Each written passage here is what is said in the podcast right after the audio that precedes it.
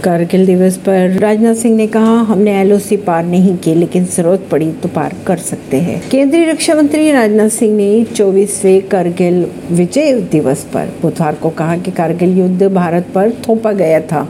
भारत ने पाकिस्तान से मसलों को सुलझाने का प्रयास किया था, लेकिन पाकिस्तान ने भारत की पीठ में खंजर खोप दिया था। उन्होंने ये भी कहा कि युद्ध जीतने के बाद भी हमने एलओसी पार नहीं की लेकिन भविष्य में अगर ज़रूरत पड़ी तो हम ऐसा कर सकते हैं। हिंडन नदी का जल स्तर बढ़ने के बीच ग्रेटर नोएडा में सैकड़ों कारें अब भी है। जलमग्न ड्रोन फुटेज आया सामने। विपक्षी गठबंधन द्वारा लोकसभा में एनडीए सरकार के खिलाफ अविश्वास प्रस्ताव को लेकर राज्यसभा सांसद कपिल सिब्बल ने ट्विटर पर अपनी प्रतिक्रिया देते हुए कहा, सुप्रीम कोर्ट की टिप्पणी आने तक मणिपुर में महिलाओं के खिलाफ अपराध पर पीएम मोदी मौन रहे। ब्रजभूषण मामले पर मौन रहे तो फिर इंडिया उन पर कैसे भरोसा कर सकता है? परवीन सिंह, नई दिल्ली से।